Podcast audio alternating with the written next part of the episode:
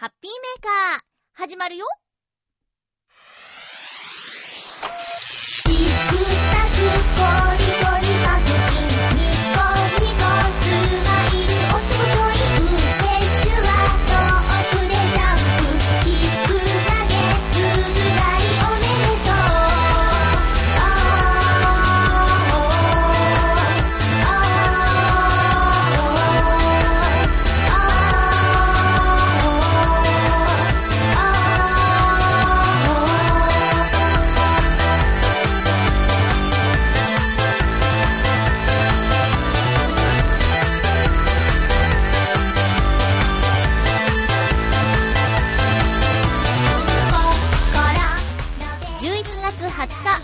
日、のハッピーメーカー。この番組は、ハッピーな時間を一緒に過ごしましょうというコンセプトのもと、チョアヘオ .com のサポートでお届けしております。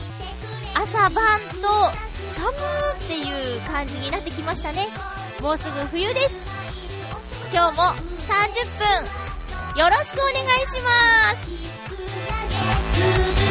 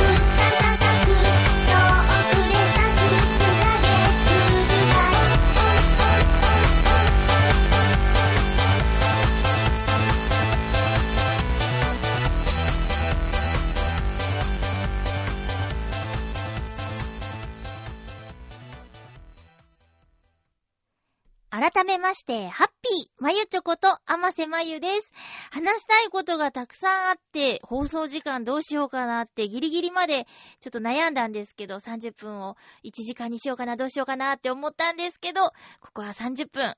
いろいろとね、こう、30分1時間、30分1時間ってなると、皆さんの聞くリズムも変わってきちゃうと思うので、30分ということで決めました。なので、えっ、と、まあ、言っちゃえば旅行に行ってきたんですけど、その話を前半後半に分けて、今回はですね、出発からお昼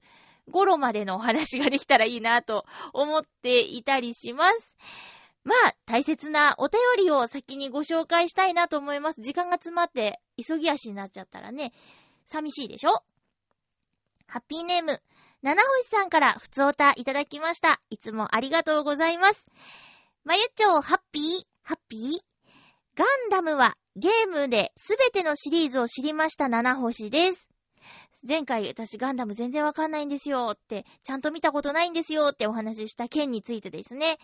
ガンダムのおすすめですが、やはり時間がある時にファーストと言われる機動戦士ガンダムを見ると言いたいところですが、かなり長いのでおすすめしません。ガンダムを歴史にすると軽く年表がかけてしまいますので、というわけで、少しガンダムシリーズからは離れますが、ガンダムのプラモ、略してガンプラでスポーツのように戦うガンダムビルドファイターズをおすすめします。あらすじをざっと書きますと、主人公の二人、ガンダム好きの少年、イオリ・セイと、どこからともなく現れた謎の少年、レイジが、ガンプラバトルを通じ友情を深め、ライバルたちと切磋琢磨しながら、好きなガンプラを熱意と工夫で改造して戦うストーリーです。いろんなガンダムとか他のロボットも出ますが、マユッチョは主人公のレイジの同じガンダムを知らないという新鮮な目線で、見はじ、ん？新鮮な目線で、しなんて読むんだこれ。新、見られるので良いと思います。うん。後で好きになったガンダムのシリーズを見るという楽しみもできますしね。これなら戦争ものと違い、明るく熱いものなのでいかがでしょうか。それでは、ということでありがとうございます。どう、13話で終わるんでしょうか？そこ重要。なんかガンダムとかって一年中やってるようなイメージがあって50何話とかね、やってそうですけど、そうですね、なんか見たいものや、見るといいよって言われてるものがどんどんどんどん溜まっていって、朝ドラも結局溜め込んでしまってますね。えー、そうですね、本当に、あの、風邪でもひいた時に 一気に見れたらなぁと思ってます。ありがとうございます。やっぱでもおすすめはファーストガンダムなんですね。ファースト、アムロレイの。えーと、なんだっけ。えーと、シャーとかの。坊やだからさのやつ。ねえ。親父にも殴られたことないのにのやつ。ねえ。だって、本編知らなくてもセリフだけ知ってるってすごいよね。わあ、ありがとうございます。そうか。やっぱりちょっと気合と根性が必要そうですね。私の家のハードディスクもついに50ページを突破してしまいました。1ページ6番組だから、えー、300番組ぐらい溜め込んでしまってますね。どうしよう。容量があれが、あればいいってもんじゃないなっていう感じなんですけど。七星さんありがとうございます。ガンダムビルドファイターズね、ちょっと調べてみよう。アマゾンプライムで見られるといいんですけどね。えーと、いうことでちょっと冒頭にもお話ししたんですけど、あの、旅行に行ってきました。ミッチェルさんが、パリに行っている間にですね、私、長野県に行ってまいりました。ちょ、ちょ、ちょっとこれは言っときたいんですけど、あの、ミッチェルさんのラブミッション先週の分、すごいよ。あのね、こう、パリ旅行中のフランス旅行中のミッチェルさんが、こう、現地レポートをされていて、それを、なんだろう、あれ、歩きながら録音したってことだよね。街の雑踏と、あと、ミッチェルさんのレポートと、えー、今まさに見てるものへの興奮が伝わってくるリポートが、こう、チョアヘヨのラブミッションで聞けます。うん、すごい。なんかね、臨場感あるなって思ったのは、あ、この道やばいやつだとか言って、ここはダメだ、戻ろうとか、そんなのなんだって。海外の一人旅ってそんな感じなんだなって。で、ね、気づければいいけどね、その、ここはまずいみたいなのね。ただ気づかずずんずん行ったら私なんかどうなっちゃうんだろうって。思ったりとか。今度ね、もしお会いできたら、もっともっとたっぷりいろいろお話聞きたいし、帰国して最初のラブミッション、今週の木曜配信、水曜の深夜配信のラブミッションでね、もっともっといろいろお話聞けると思うんですけれども。すごいね。まあ、パリ、フランス、長野ということでね。お話ししていきたいと思いますが、えっ、ー、と、そうですね。目的は、まず目的は、この、じゃあ来週のハッピーモグモグでモグモグします。いや、本当はね、すぐにでも食べたいんだけど、やっぱり最初に食べた感想は、このラジオでしたいなと思うことで、まだその目的の物、これを買いに行ったんだというものを食べてません。でも目の前にあります。食べようと思えばいつでも開けて食べられるんですが、これはもうハッピーメーカーのため。カルビーのポテトデラックスっていうのをね、買いに行ってきたんですよ。なぜ長野か。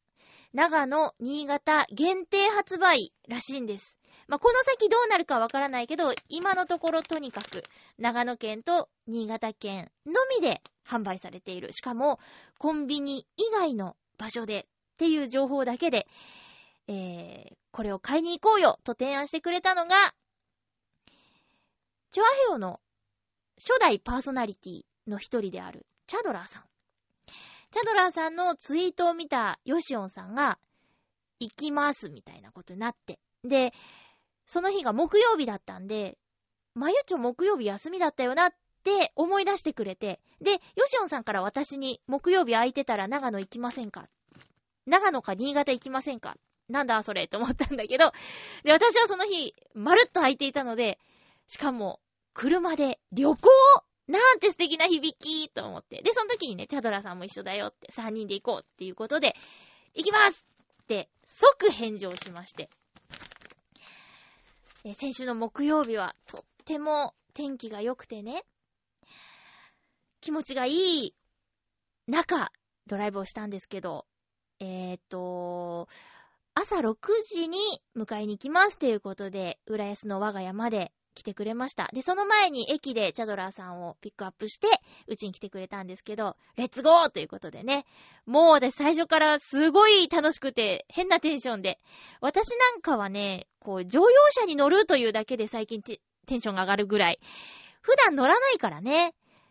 バスには乗るんですけど、乗用車に乗ることは、まあ、終電逃した時のタクシーぐらいかな。でもそれも最近ないからね、夜遅くまで飲むなんてことないから、もう本当に車に乗るっていうのが久しぶりだったんですよ。で、えー、今回の旅は、あの、事前にそんなに打ち合わせもせず、えー、とにかく、ポテチ旅だから。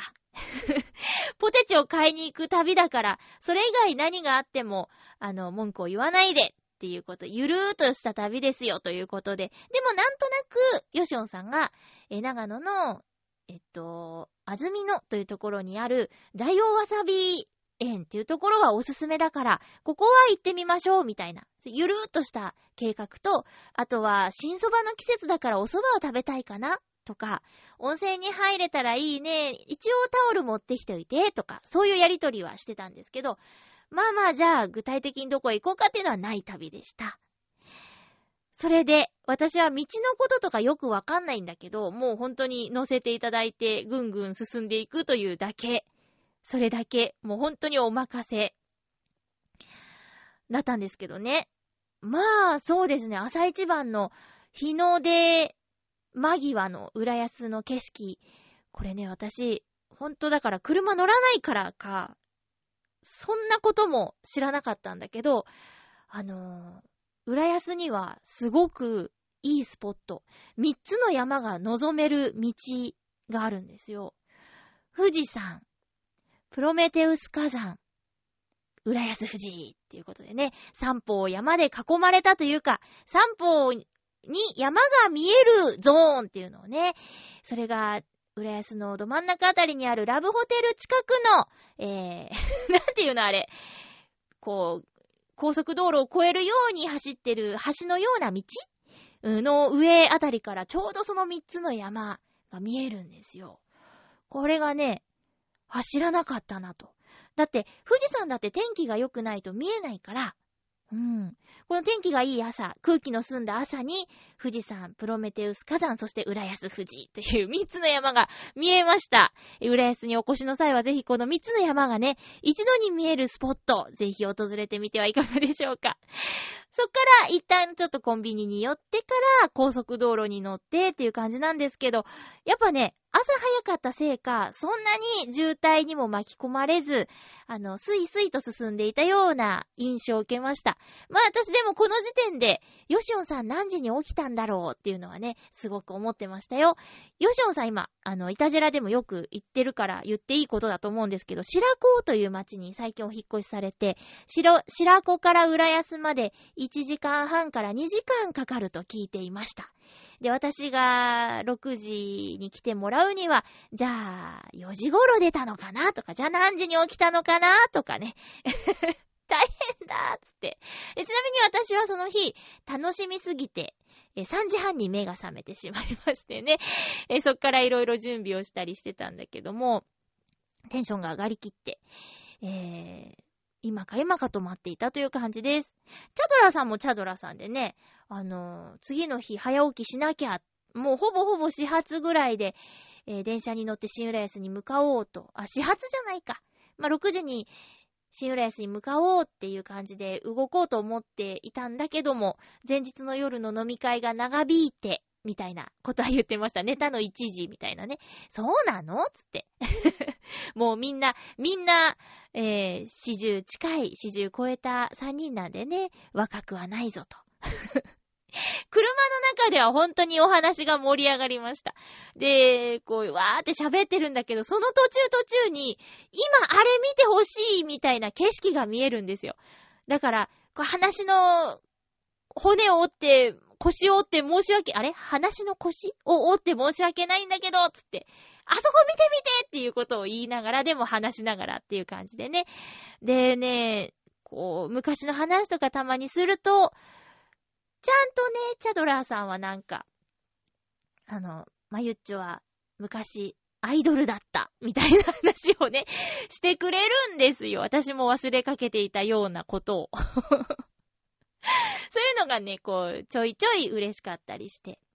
うん。で、ね、ヨシオンさんと会えたのも、まゆっちょを鍛えで知ったからだみたいな話を定期的にね、してくれるんで、チャドラーさんって。なんかね、いろいろこう、プライベートでいろいろあった話とかも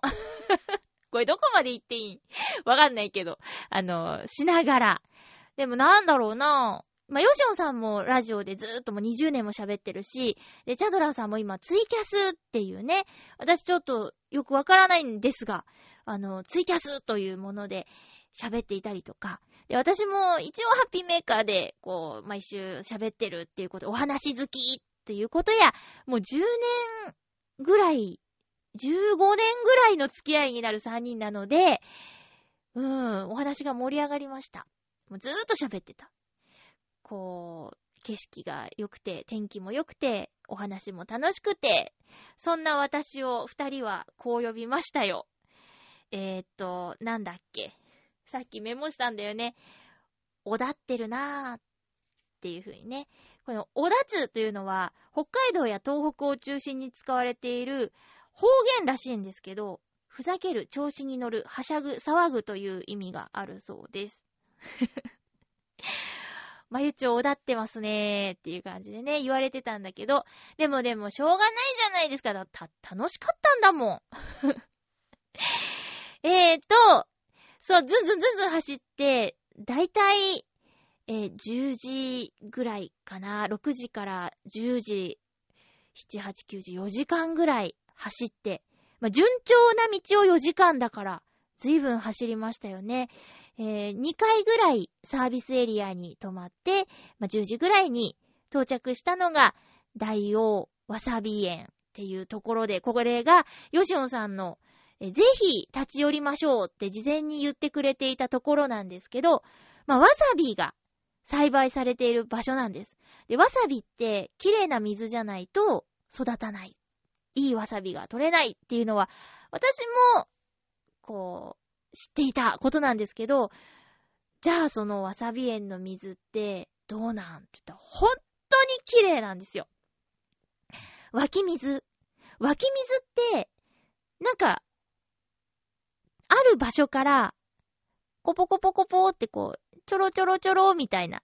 イメージで、で、その場所からちょっと溢れ出るみたいな。ちょっと高いところとか、山の肌にあって、タラタラタラみたいなイメージだったんだけど、この大王わさび園は、もう、いろんなところから、あらゆる位置から、ここからも、ここからも、コポコポコポ、コポコポコポって、水が湧いていて、で、しかも、すごく綺麗。で、水をここは触っていいですよっていうゾーンがあって、手入れてみたんだけど、あのー、なんだろう。外がね、ちょっと寒かったせいもあって、イメージしてたような冷たさではなかった。じゃあ冷たいっていう感じじゃなかったんだけど、あ、でもこれか、つってヒヤーっとするな気持ちいいなみたいな感じ。あと、えー、そこのお水を飲めますよっていうゾーンがあって、ちょっと飲んでみたんですよ。うん。そしたら、まあ、私だってそんなに繊細な口は持っていないので、あれなんですけど、でも、柔らかいみたいな。まろやかっていうか、あ、軟水っていうことは分かったっていう感じでしたね。うん。で、そこでお土産買って。お土産はね、うーんと、なんだっけな。何買ったっけな。えーと、あ、調味料系、ふりかけ、塩、わさび八味っていうね、うん、やつを見つかりまして、えー、満足。他にもなんかね、本わさびとかあったの。その大王わさび園でか、作られたわさびを使った、ここでしか買えないわさびっていうのがあったんですけど、よくあるあの、SB とか、なんか、100円ショップとかに売ってるチューブのわさびあるでしょ？よくある。冷蔵庫に転がってて気がつくと賞味期限切れちゃってるような、あのわさびが108円とか、まあ、ちょっとよくたって150円ぐらいのところ、なななんと、この大王わさび園のわさび、1000円ということで。うーん、うーん、無理ってなっちゃいました。これがもし、夏だったら、まあ、おそうめんとかにはね、私だってちょっとぐらいは使うから、いいんですけど、冬場わさびを使うイメージが、まあ、お刺身ぐらいしかないし、なんかお刺身って外食で食べるものみたいな、な、私の中でね、ちょっとだけそういうのがあって。だからちょっと今回は断念しました。あと、わさびマヨネーズっていうのもあったんだけど、あー、7、800円したかな ?600 円か700円ぐらいしたんで、ちょっとあうーってなって、あうあうあうってなって買うのやめちゃいました。けど、その、お土産屋さんでいただいた、チラシ、この大王わさび園の宣伝の紙の中に通販があったんでね、いざとなればその、1000円のわさびも、600円、7、700円ぐらいのマヨネーズも通販で買っちゃおうということで。なんとかなりそうです。そして、えっ、ー、と、ぐるぐる歩いて、や、せっかくここに来たらわさび食べて帰りましょうということで、園内にあるレストランに入りました。で、わさび尽くしセットっていうのをね、3人仲良く、3人とも同じメニューを注文しました。で、ここで蕎麦を食べたっていうことで、新蕎麦を食べるという目的は達成されたって感じになりますね。で、えー、わさびを使った、なんていうかな、珍味？おつまみ系が4種類ぐらい。と、あと、お蕎麦と、えー、そのお蕎麦の上にドーンと、わさびの、なんていうのかな。わさびの植物。いや、わさびは植物なんだけど、えっと、大きな茎からの葉っぱみたいな、ドーンって、ドーンってなんか乗ってて。で、これはどう、食べられるんですかって聞いたら食べられるし、持って帰って、あの、お漬物にしてもいいですよって、作り方はそこに紙があるんでっていう感じで、で、袋もその、トレイの上に乗っててね、持ち帰るならこれも、で持って帰って、みたいな感じで乗せてくれていて。で、せっかくだから、私、おだってだから、おだってたから、えー、私はそれをちょっと持って帰りますっていうことで、もう食べずに早々に袋に入れて、で、いただいたんだけど、私、お蕎麦よりうどんが好き。なんです。どちらかというと。で、蕎麦もコシがないとちょっとがっかりするぐらいの感じなんだけど、こちらのお蕎麦はとてもコシがあって、なんていうかな、すごく、まあなんか喉越しとか言うまでこう飲み込んだりはしないよ。もぐもぐして飲んじゃうんだけど、すごく私の好きな感じのお蕎麦だったんで、ペロリと行きました。うん。で、おつまみ系のね、珍味みたいなやつも、それぞれ美味しかったんだけど、こう、お土産屋さんに売ってたりしてね。うん。それも良かったし、あとは、あ、そうだ、忘れてた。あの、わさびビールをね、私、おだってたから。おだちとは、ふざける調子に乗るはしゃぐ騒ぐの意味の北海道や東北で使われている方言でございますが、おだっていたので、ちょっと、じゃあここはわさび園だし、わさびビールいっちゃいましょうっていうことで、えノンアルコールの方を選びましてね、えー、わさびビールを頼んだところ、そうですね、見た目は、なんだろう。見た目は緑なんです。緑で、で、しかも、なんかこの、液体部分に、多分わさびの繊維が浮いたり沈んだり、浮いたり沈んだりっていうのをずーっと滞留してるの。それはそれで不思議だった。そういうもんかな ずーっと動いてて、スノーボールみたいだったですね。これからクリスマスになってくるといろんなとこで見かけると思うんですけど、水の中をね、こう雪が漂ってるように見えるようなやつのように、わさびの繊維が漂ってましたけども、飲んでみたところ、そうですね、ピリッともしないし、なんならちょっと、おいにーがあるっていうね、匂いがね 緑の匂いがするみたいな飲み物で、えー、チャドラーさんとヨシオンさんに、どうぞという どうぞって感じで、えー、飲んでもらいましたけども、えー、そんな感じでお昼ご飯はもうバッチリ11時ぐらいからいただきまして。出発が早かったから、もうちょっとお腹空いてたし、ちょうどいい感じでしたよ。蕎麦も食べたし、さあ、これから、ポテチを探しに行こうと、そろそろポテチを探そうかという風に、こっからお昼12時ぐらいからですかね、えー、後半、来週話そうと思うんですけど、ポテチ探しの旅が始まるわけです、本格的に。といった感じで、久しぶりに行ってきた旅行のお話の前半なんですが、まあ、このお話もちろん、ヨシオンさん、そしてチャドラーさんもしています。なので、今話してるのは私目線の、私店舗のお話なんですけど、例えば道路が詳しい方は、えー、イタジェラで、この話を聞けば、なんとか道が、ど、どの辺がどう綺麗みたいなやつもわかるし。で、鮮度優先であれば、チャドラーさんが、その木曜日の夜に、ツイキャスで話したものが、私もね、次の日の朝聞いたから、こう、アーカイブっていうかね、残ってて後で聞けるんじゃないかなと思うので、えーと、まだね、ちょっとシェアの仕方は調べてないんですけど、チャドラさんでの話も、あの、聞いてもらいたいなと思います。チャドラさん30分で、こう、1日のお話をドーンとしているので、えー、で、ヨシオンさんは、そうですね、だいたい、そうだな、1時間、1時間も喋ってないか。まあ、3、40分ぐらいかなうん。で、喋ってくれてるけど、やっぱね、それぞれ面白いよ。私も、二人の聞いた後、自分で話そうと思ったけど、うん。それぞれの目線で同じことを話すっ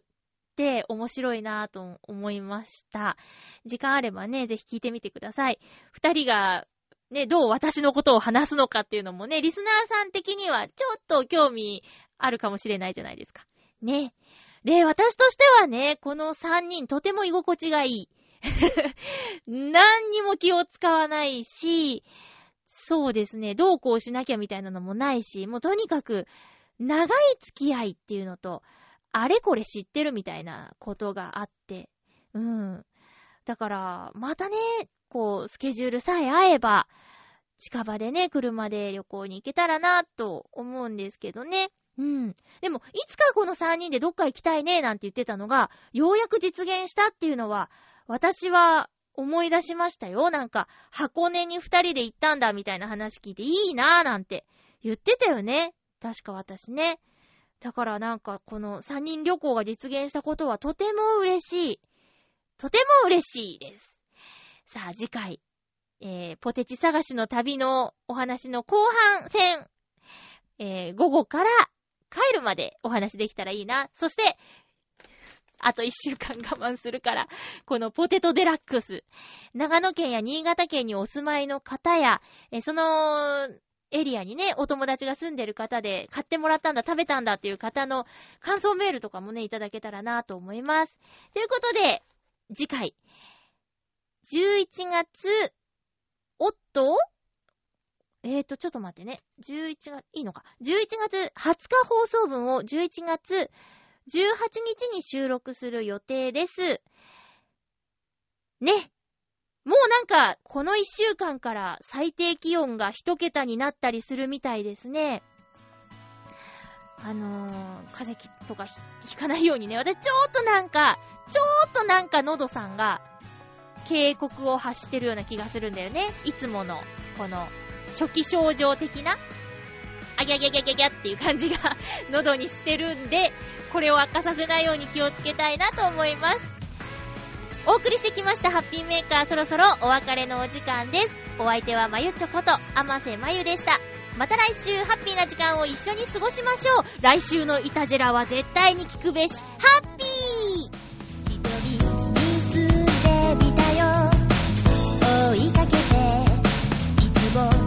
構えていた。明日に